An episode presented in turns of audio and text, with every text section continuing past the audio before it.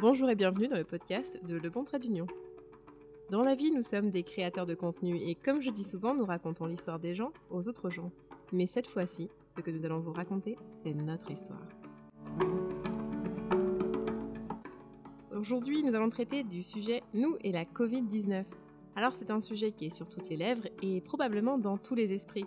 Mais bientôt, et si ce n'est pas déjà le cas, ce sera aussi dans tous les portefeuilles. Alors oui, on est dans un climat anxiogène et comme entrepreneur, laissez-moi vous dire que ce sont des mois difficiles qu'on a vécu dans les dernières journées. Comme rien ne vaut d'en parler pour sortir le méchant, eh bien on jase aujourd'hui des impacts que l'on vit et qui nous affectent ou nous inquiètent. On échange aussi nos trucs et astuces pour se sortir de la grisaille parce qu'après tout, il faut quand même rester positif. Mes invités du jour autour de la table, ce sont deux de mes collègues, Marlène et Isabelle. Avec toi, Marlène, on va explorer notamment la piste de l'expatriation, toi qui vis loin des tiens. Avec toi, Isa, on va parler de ton point de vue de maman asthmatique qui gère la crise avec des enfants un peu inquiets. Alors bonjour les filles et merci d'être là. Salut Allô vous me faites le plaisir de m'accompagner dans cette aventure de podcast parce que je sais que vous êtes des personnes anxieuses dans la vie, on peut le dire, ça n'a pas été forcément évident de vous retrouver devant le micro, euh, mais je suis ravie que vous soyez là parce que je pense que vous êtes aussi des personnes courageuses. Vous avez décidé il y a quelque temps de faire le saut, euh, de quitter vos emplois et de venir travailler avec nous une petite PME. Et juste ça, bravo. Mais merci, merci. Alors c'est certain, c'est certain, on est dans un climat qui est donc assez anxiogène, comme je disais. Euh, c'est le cas et ça nous touche en tant qu'humain, ça nous touche en tant euh, que petite entreprise justement. Alors je voulais qu'on jase un petit peu de comment on continue à travailler, à rester concentré, parce que nous, on travaille beaucoup chacun chez soi. Comment est-ce que vous, vous gérez l'angoisse qui peut monter en ce moment? Moi, ce qui est particulier présentement, c'est que mes enfants sont à l'école primaire, donc n'ont pas d'école. Euh, D'habitude, j'ai pas de difficulté à gérer mon horaire en allant les porter et les rechercher à l'école. Là, c'est que je les ai avec moi. Donc, ça va être ça mon défi, d'essayer de, oui, passer du temps avec eux, les rassurer, mais aussi travailler en même temps. Fait que c'est la gestion de mon horaire qui va être totalement chamboulée. Puis ça va être de leur faire comprendre qu'il y a des moments où, oui, ils vont devoir s'amuser seuls, puis attendre que maman soit disponible. Alors on en discutait euh, il y a quelque temps et tu me disais tu les sentais euh, plus colleux, plus proches de toi. Euh, j'imagine que c'est difficile aussi entre ton cœur de maman qui, veut coller tes petits parce que tu sens qu'ils ont ce besoin aussi et puis peut-être aussi ton côté de professionnel qui a besoin de travailler parce que c'est un peu la réalité qui, qui nous rattrape tous en fait. Tellement. Puis ça, moi, moi personnellement, je t'ai parlé d'anxiété tantôt, j'ai un tag diagnostiqué, donc un trouble de l'anxiété euh, généralisé. Puis mes enfants ont, ben, ont malheureusement hérité de cette petite anxiété-là. Ils réagissent totalement différemment, mais les deux, oui, sont très collus, ont besoin énormément de ma présence. Puis pas nécessairement, tu sais, oui, physiquement, ils veulent se coller, mais ils veulent que je joue avec eux, ils sont comme plus capables de jouer tout seuls tout à coup, de jouer ensemble, ce que d'habitude ils font très bien. Puis, ils vont me lancer des trucs comme mon fils, lui, réagit totalement différemment de sa sœur. Il va me dire des blagues qui sont pas vraiment des blagues, du genre ah, ben là, on va tous mourir, est-ce que c'est ça qui va arriver? Il dit ça un peu en riant, un peu cynique, comme s'il comprenait la situation du haut de ses 8 ans. Mais quand il me le dit, il a les yeux pleins d'eau. Puis si je m'approche le moindrement, il me fait un câlin, puis je vois qu'il se sent pas bien. Puis moi, quand j'essaie de le rassurer, ben la façon que j'avais, parce que ma fille, ben, elle est plus petite, elle a 6 ans, puis elle comprend pas trop c'est quoi. Fait que j'essaie de leur dire, ben vous, c'est pas si grave si vous l'attrapez. Les enfants, ça passe en tout, principalement, en fièvre. Mais j'ai eu, le réflexe de dire, c'est les personnes plus âgées. Est-ce que tu as, noté un changement, peut-être un accroissement de leur peur depuis la fermeture de l'école? Parce que je pense que tous les enfants ont un petit côté, ouais, super, on n'a pas d'école, mais en même temps, ils revenaient de la, semaine de relâche, ils étaient prêts à retrouver les copains-copines. Et est-ce que toi, tu as vu une petite. Euh, le, fait que l'école soit fermée, ça a été quelque chose de déclencheur de, de plus de peur? Je pense que oui, parce qu'ils savent que ça a été fermé pour ça. Parce que le jeudi, il était à l'école, tout allait bien, les professeurs parlaient du lendemain, des devoirs à rendre, des dictées parce que c'était le vendredi. Puis le vendredi matin, ma fille se lève, puis je dis non, non, tu peux aller te recoucher, il n'y a pas d'école. Je pense qu'il y a une grosse anxiété le premier jour où tu leur dis non, tu vas pas à l'école. Puis ensuite, c'est comme, bah, c'est un peu les vacances. Il se passe quelque chose, mais c'est un peu les vacances quand même. Donc, je pense qu'avec le temps, ça va peut-être aller mieux, pour les enfants en tout cas. Et alors là, je voyais avec toi, Isaac et maman, avec les enfants. Et là, je me retourne vers toi, Marlène, justement. Euh, si je prends ton point de vue d'enfant, puis d'enfant qui vit loin par rapport à tes parents, qui sont dans un autre pays, la France, euh, on l'aura entendu à ton accent euh, qui ressemble fort au mien. Oh, je, suis perspicace. Est-ce que toi, t'en, en parles à tes parents? Est-ce que t'en as parlé? Est-ce que vous, vous, vous, avez discuté de la situation qui se passe? On en a parlé, mais on n'a pas parlé du danger ou le fait qu'on pouvait attraper le, virus. On en a parlé, genre le travail, comment ça se passe, et puis les grands-parents, et puis mais c'est plus comment ça va se passer pour nous, mais pas en tant que on a le virus puis on va être malade. C'est vraiment, par exemple, c'est ça. Ma mère me disait, ben à la clinique, les gens commencent à quand même à être un peu foufou. Parce que ça, c'est un cas particulier. Toi, ta mère est dans le corps médical. Ouais, c'est ça. Donc corps médical, et c'est ça. Elle me disait que justement, il y a des gens qui commencent à voler les les, les masques, le purel. tout, euh. tout, ce qui, tout ce qu'on nous demande là d'avoir presque sur nous, ben, tout se fait voler. À l'hôpital À l'hôpital même, donc c'est ça, c'est bizarre. Et puis euh, pareil pour mes grands-parents, par exemple, j'ai eu ma grand-mère ce matin au téléphone. Puis je lui dis pas qu'elle peut attraper la maladie parce que je veux pas euh, lui apporter une source d'anxiété plus. Mais je lui dis, par exemple, en France, justement, demain, il y a le vote, il faut aller voter. Puis ma grand-mère, oui, oui, on va aller voter, on va aller voter. Puis je lui dis, mais non, moi je vais voter, si je vais voter, c'est un peu con, mais si toi tu vas voter, c'est dangereux. Je lui dis, n'y va pas. Puis là, connaissant ma grand-mère, me dire, oui, oui, bah, on verra. Oui. Je dis, ouais, clairement, tu vas aller voter. Est-ce que c'est peut-être une forme de déni qui, qui, nous sauve, qui nous permet d'avancer? Parce que je pense qu'on garde toujours cette petite voix où on est conscient dans le fond de notre tête qu'il y a quelque chose de grave. Moi, je sais que euh, cette anxiété, dans, dans mon cas, euh, je dirais qu'elle se manifeste par élan presque, par vague. D'un coup, je sens que ça monte mmh. dans le fond de mon ventre, ça, ça commence à monter, puis je me sens comme oh là là, oh là là, il va falloir que je pense à autre chose. Euh, je sais que de vous avoir aussi, on, on, en parlait avec Mario, de de dire voilà cette responsabilité en tant que petit entrepreneur, vous nous avez fait confiance, vous aviez embarqué, donc euh, c'est vrai que c'est de temps en temps d'oublier un peu, de, de, faire comme si, de banaliser, ça, aide aussi à, avancer, mais ça reste que c'est quelque chose qui est toujours euh, présent, je dirais, mmh en, arrière de la tête. Puis là, on, voit que ça s'en vient, mais on ne sait jamais euh, comment est-ce que ça va se régler exactement. Puis chaque cas, et j'ai l'impression chaque pays est unique. Et, on en discutait un peu, donc bah, c'est vrai, au sein de notre équipe qui est, disons, sur plusieurs continents. Et il y a une espèce de peur commune qu'on retrouve euh, d'un continent à l'autre, mais un manque de réponse aussi. Je pense que mmh. c'est peut-être ce qui est plus difficile. Mais comme tu dis, y a un... on est tous anxieux. Puis, tout à l'heure, on parlait de vague, mais c'est comme une vague aussi. C'est que ça va aller mieux. Puis tout de suite, un coup de stress. C'est pas difficile d'être stressé. Tu regardes les infos, tu regardes les gens dehors, ça y est, t'es stressé. Mais moi, ce qui est bizarre, c'est que ce qui me déstresse, je me dis, OK, on est tous dans le même sac. Ça va être pareil pour tout le monde ça sert à rien de stresser plus que les autres. Oui, je, suis stressée, oui, ça me, ça me fait peur. Mais là, il y, en a pas, y en a pas qui vont mieux s'en sortir que d'autres, tu vois. on est tous pareils là. C'est. Toi, en fait, t'es pour l'égalité. J'adore. Ouais. J'adore. Ouais. je me dis que là, euh, tu peux avoir euh, le meilleur métier du monde, la plus grande famille, euh, le plus d'argent dans ton portefeuille. Enfin, si t'as le virus, t'as le virus. Non, c'est sûr. Il y a un moment donné aussi, ça touche les systèmes de santé publics, etc. Et puis, moi, je dirais de mon côté, c'est drôle, mais euh, j'ai réalisé euh, en, préparant le podcast, puis un petit peu ce que j'allais vous poser comme question, que bah, mes parents, comme je le mentionnais, sont, sont, aussi en France, toute ma famille est là-bas. Et en fait, j'ai parlé à personne. Mmh. J'ai encore appelé personne. Je, je sais pas, je, je, suis encore dans la. Pas dans le déni du tout, mais peut-être dans le tourbillon de, de, tout ce qui s'en vient, des, des réactions qu'on a. Euh, et, et j'avoue, je, et là, d'un coup, peut-être en, en, parlant avec vous, je suis en train de me dire, oh là là, peut-être quand même appeler mes parents. Moi, j'avais pas le besoin d'appeler les gens. En fait, c'est comme une habitude. Je pense que toi, ça peut peu pareil. Quand tu as les, gens qui sont loin, loin de toi, en tout cas la famille, moi, je, les appelle à peu près une fois par semaine. Mes parents. Mes grands-parents, moins. Mais dans mon histoire personnelle, j'ai eu un gros regret dans ma vie, c'est de ne pas appeler une telle personne à un tel moment. Et je l'ai pas fait, je, je le regrette encore. Donc là, c'est qui cette personne? C'est mon grand-père. Bref, bon. Et, et du coup, je pense que là, je me suis dit, ok, mes grands-parents, il euh, bah, faut que je les appelle et je vais les appeler plus souvent que ce que je peux les appeler d'habitude. Merci d'avoir partagé ça.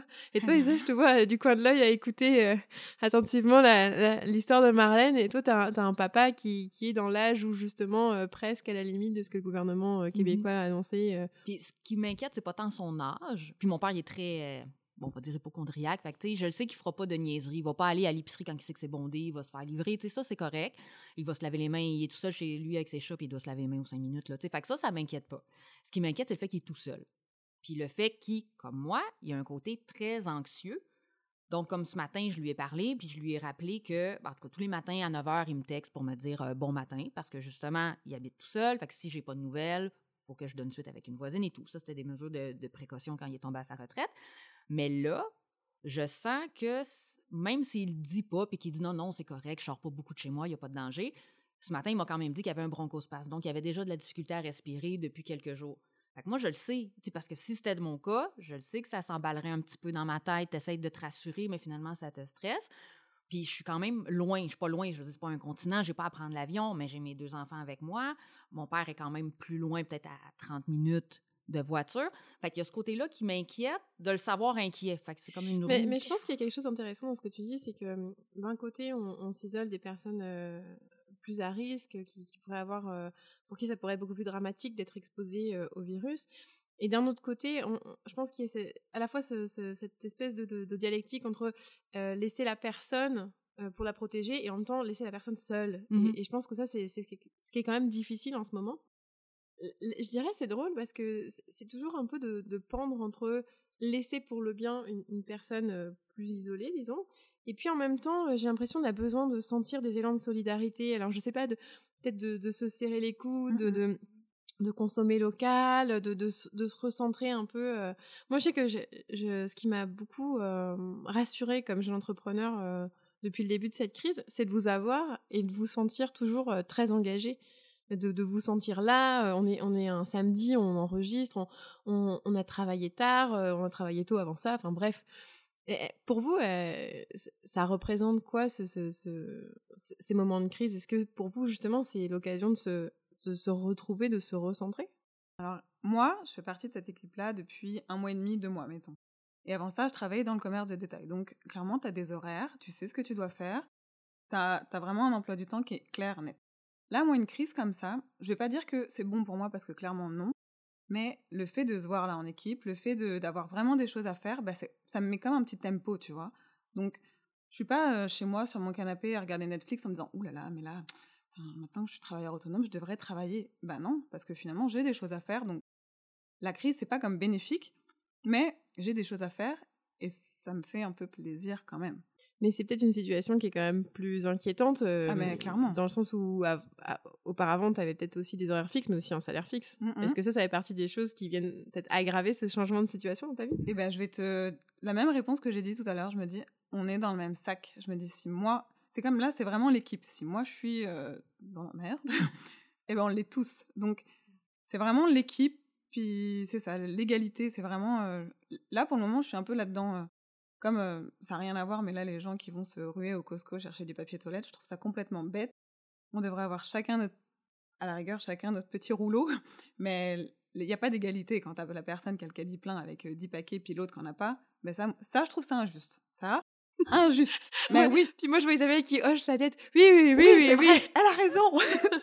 tellement, tellement. Tu sais, moi, j'ai j'ai quand même une famille. Dans mmh. j'ai deux enfants, je voulais de la nourriture pour pas devoir aller à l'épicerie avec eux, mmh, mmh. nécessairement. Puis pas parce que j'ai peur qu'eux l'attrapent en tant que tel. C'est pas dangereux pour les enfants. En tout cas, pas, euh, c'est pas les personnes les plus à risque. Ils peuvent être porteurs, par exemple. Puis moi, c'est plus de ce côté-là. Puis ben, de se retrouver dans une épicerie avec des enfants en tout temps, c'est pas ce qu'il y a de plus agréable. OK? On va Et là, t'en as pour deux semaines. Donc ben voilà.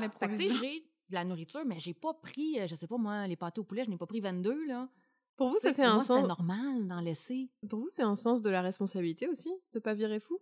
Oui, puis surtout, je, le ramène souvent, mais tu sais, quand t'es maman, tu donnes l'exemple. Si moi je panique, en essayant eux de les rassurer en disant non, non, c'est correct, c'est juste de la prévention, on veut pas tomber malade, c'est pour ça. Mais si moi, de mon côté, ils me voient en train de paniquer puis de remplir mon panier d'épicerie, ils reviennent à la maison puis il y a 92 sacs de lait, à un moment donné, tu sais, il faut que ce que tu dis, soit en, cohérence avec tes actions aussi. Mais j'aime ça ce que tu dis parce que, un petit peu comme toi, je te dirais, la dernière fois que, que j'ai fait les courses, hein, euh, je, vais, je vais le dire, c'était euh, vendredi, jeudi, jeudi, et ça a commencé un peu à chauffer, et j'ai eu un moment cette panique de me dire, là, oh là, moi aussi, euh, là. Et en fait, oui, c'est vrai. Notamment en allant à l'épicerie zéro déchet, j'ai pris des bocaux qui sont beaucoup plus grands que d'habitude. Oui, c'est vrai, je pense que j'ai plus de riz et plus de pâtes que d'habitude. Pour autant, est-ce que mes placards sont pleins à mmh craquer et que voilà Non, je pense que je, oui, il y a eu un côté, peut-être un élan de prudence, mais en même temps, peut-être aussi cette idée de rester groundé et puis de ne pas vouloir justement virer fou parce que je pense qu'on entretient aussi d'une certaine façon sa propre anxiété quand on, se met dans, cette idée que, oulala, là là, faut que je me prépare au pire, le pire s'en mmh, vient. Tellement. Puis je pense qu'il y a une différence entre le stress puis la panique. Être stressé puis prendre des mesures plus plus drastique que d'habitude, peut-être se laver les mains plus souvent, oui. Paniquer puis penser que juste ouvrir la porte puis sortir de chez toi, puis que si tu as une réserve de papier de toilette pendant trois ans, ce, qui fait que tu sortiras plus, ça va te rassurer. Non, ça, c'est une panique excessive. Je pense qu'il faut savoir doser à un moment donné. Il y a du bon stress qui va te faire faire les bons gestes, pousser dans son coude, puis tous les trucs qu'on sait, mais qu'il n'y a pas tant de monde que ça qui fait. Ben, je pense que c'est ça aussi, faire la part des choses, puis pour éviter la panique, juste de faire ce qui est recommandé. Puis il n'est pas recommandé de stocker comme si tu avais un bunker puis tu allais vivre là. Euh, pendant des mois. C'est vrai, puis c'est ce qui est drôle parce qu'on on était au Japon il n'y a, a, pas très longtemps et moi, ce qui m'a étonné dans cette société, ça a été vraiment le côté euh, d'hygiène, euh, peut-être parfois à l'excès presque, parce que tout est emballé individuellement dans du plastique, donc c'est énormément, énormément de plastique. Mais en même temps, la distance, parce que c'est vrai qu'ils se serrent pas la main, ils se prennent pas dans les bras, ils vont plutôt s'incliner c'est une société qui manque pas de respect, que j'ai pas senti froide pour autant, mais qui est quand même à des lieux de, nos sociétés, je dirais peut-être plus latines, où on a le contact plus facile, on a besoin d'avoir l'autre proche pour avoir des, affirmations, euh, confirmations, affirmations de ce qu'on dit dans les discours. Et, c'est drôle parce que quand on était revenu, euh, on s'était fait la réflexion avec Mario, euh, par exemple à Chicago, oulala, l'aéroport est très sale, oulala, le bus, il y a des choses qui traînent, on verrait jamais ça au Japon. Et puis finalement, j'ai l'impression que ça remet un peu tout le monde à devoir respecter des, des peut-être mmh des règles simples qu'on oublie ou dans lesquelles un pays plus aseptisé comme en Amérique du Nord en général, ben on va peut-être passer à côté ou ce qui est ni bien ni mal, mais euh, je sais pas toi Marlène, tu voulais dire euh? Mais moi je pense que clairement là de toute façon les habitudes du monde entier vont changer. Là je voyais un article ce matin qui disait mais arrêtez de vous serrer la main, arrêtez de vous faire la bise, c'est complètement débile.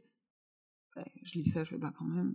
Je me dis bah oui en fait pourquoi on fait ça? Enfin, c'est juste être chaleureux, mais là, c'est pas le moment d'être. Oui, tu peux être chaleureux, mais va pas te coller à l'autre parce que c'est dangereux. Mais si je te salue en faisant un grand sourire, tu vas quand même comprendre que je suis ben contente de te voir, même si je te donne pas Je pense que c'est drôle. Ça aussi. Ça, vient questionner peut-être nos habitudes aussi. Est-ce que toi, toi qui as discuté avec tes parents en France, est-ce que tu as senti ce sentiment d'urgence, de, euh, à la fois de changer les habitudes, mais aussi, comme on parlait, au niveau des courses, d'aller euh, remplir des, des, caddies, des, chariots euh? Alors, je vais te dire, j'ai eu mes, mes, parents tous les deux là, les deux derniers jours. Mon père est parti en vacances avec ses amis. le sentiment d'urgence. Oh, et ça en prendre, se détendre un peu parfois. voilà. Euh, ma mère, sentiment d'urgence, bah, l'une c'est ça, elle travaille dans une clinique, donc je pense que le sentiment d'urgence, elle le voit au travail. Donc à la maison, elle change quand même, euh, je pense qu'elle essaie de libérer un peu son esprit. Donc son sentiment d'urgence, le dernier truc que j'ai eu, c'est ah bah ton père il est pas là, je me suis pris une paille là, puis demain je mangerai des sushis tu vois, là, le sentiment d'urgence, il est au travail, mais à la maison, stop. On n'en parle plus parce que de toute façon, ils savent ce qu'ils doivent faire, tous les elle, deux. Elle a reçu, tu sais si elle a reçu des directives déjà euh, claires euh, Non. J'en ai, là, pour le coup, j'en ai vraiment aucune idée. Je sais pas du tout. Je vais pas demander, mais.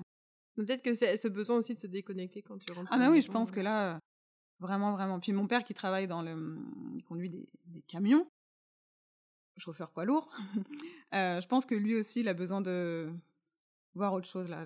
Donc c'est ça. Enfin non, en fait, je dis ça, c'est n'importe quoi. Son, son, voyage est prévu depuis déjà des mois. Donc franchement, il s'en fout. Non, pas du tout. non, c'est juste que... Moi, alors, il faut bien comprendre, et vous allez le découvrir au fil des épisodes de podcast, que nous avons tous, chez Le Monde Trait d'Union, à la fois des traits d'humour différents et des personnalités très différentes. Donc là, vous avez goûté au sarcasme. Voilà, donc je me reprends. Euh, mes parents sont peut-être inquiets, mais ils ne le font pas paraître dans la vie de tous les jours. Ah, ils sont sympas. En fait, parents font la technique d'Isa avec ses enfants qui ont 6 et 8 ans. Voilà. Là, ce qui les a inquiétés aussi tous les deux, c'est le fait que peut-être que je vais pas pouvoir euh, rentrer en mai. Tu vois, c'est... Puis c'est pas grave, c'est pas dramatique pour le moment, là, tout de suite. C'est vrai, parce que toi, tu avais un voyage de prévu et là, tu es toujours. Euh, bah, t'attends, en fait. Donc ma mère m'a dit ah, bah oui, tu rentres quand? Faut prendre tes billets. Puis je lui dis bah tu sais, ils ont fermé les frontières aux États-Unis. Elle me dit ah bah oui. Puis toi, tes billets? Je dis bah non. je dis si ça arrive aux États-Unis, le Canada fait ben oui, j'y avais pas pensé. Et là, je fais un accent québécois, c'est pas du tout ça. Fait, ben non, j'y avais pas du tout pensé. Puis elle a eu un petit sourire, l'air de dire, merde, c'est quand même dommage, mais elle m'a quand même dit, bah attends un petit peu, de toute façon, ça sert à rien d'acheter les billets maintenant. C'est ça, j'ai l'impression qu'on est un petit peu dans cette attente. Il n'y a, pas encore nécessairement de, de, de, de grosses euh, folies. Puis j'aime ça de savoir qu'autour de cette table, on partage un petit peu ce sentiment d'être anxieux, mais on ne veut pas virer mmh fou non plus. Et là, si je vous disais, là, tout de suite, aujourd'hui, euh, comment vous envisagez le futur? Puis on parlait famille avec tes enfants, Isa. Euh, Marlène, on en parlait une autre fois. Et c'est vrai qu'aujourd'hui, se dire mettre un enfant au monde, c'est tout un autre, une autre inquiétude. Comment est-ce que vous gérez ça? Comment est-ce que vous envisagez le futur aujourd'hui? Non, ne vous battez pas. Non, moi j'essaie de pas me projeter trop loin parce que ça m'a déjà nuit là, dans ma vie. Genre, tu te projettes trop, puis à un moment donné, tu vis plus dans le présent. Fait que là, je dirais que moi, mon gros débat intérieur, là, c'est est-ce que je laisse les enfants vivre ces deux semaines-là comme des vacances ou j'essaye de les faire lire un peu, faire faire des, je sais pas moi, des mathématiques, leur donner des mots de vocabulaire?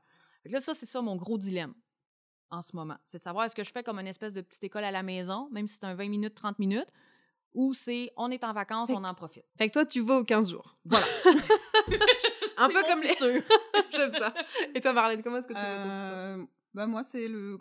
Je veux pas dire que c'est le néant, quand même pas, mais je j'arrive pas du Non, mais c'est vrai que t'as un humour noir, le néant, Ouais. le cin- Non, mais si. la on- mort. non, non, pas à ce moment-là. C'est pas en ce moment qu'il faut en parler. Mais, Non, mais j'aime ta façon d'être dramatisée. Puis là, vous la voyez pas, mais elle devient toute rouge. euh, C'est je suis très mignon. par ma connerie. c'est ça. mais euh, non, mais j'arrive pas du tout à me projeter. Tu vois, rien qu'en mai, je me dis, bah, je peux pas acheter mes billets. Donc, ben, franchement, non, je, je pense que là. Un jour à la fois. Ouais. Jour après jour, on va voir comment ça se passe. Puis... Bon, alors moi, j'ai une bonne nouvelle pour vous. Moi, j'essaye quand même de me projeter un peu plus loin. Je veux Mais être sûre qu'on va oui. continuer à bâtir le bon Ah, mais d'union, oui, qu'on va oui, avoir des même. projets. Ah ouais, Moi, je vous vois dans ma mire pour encore longtemps.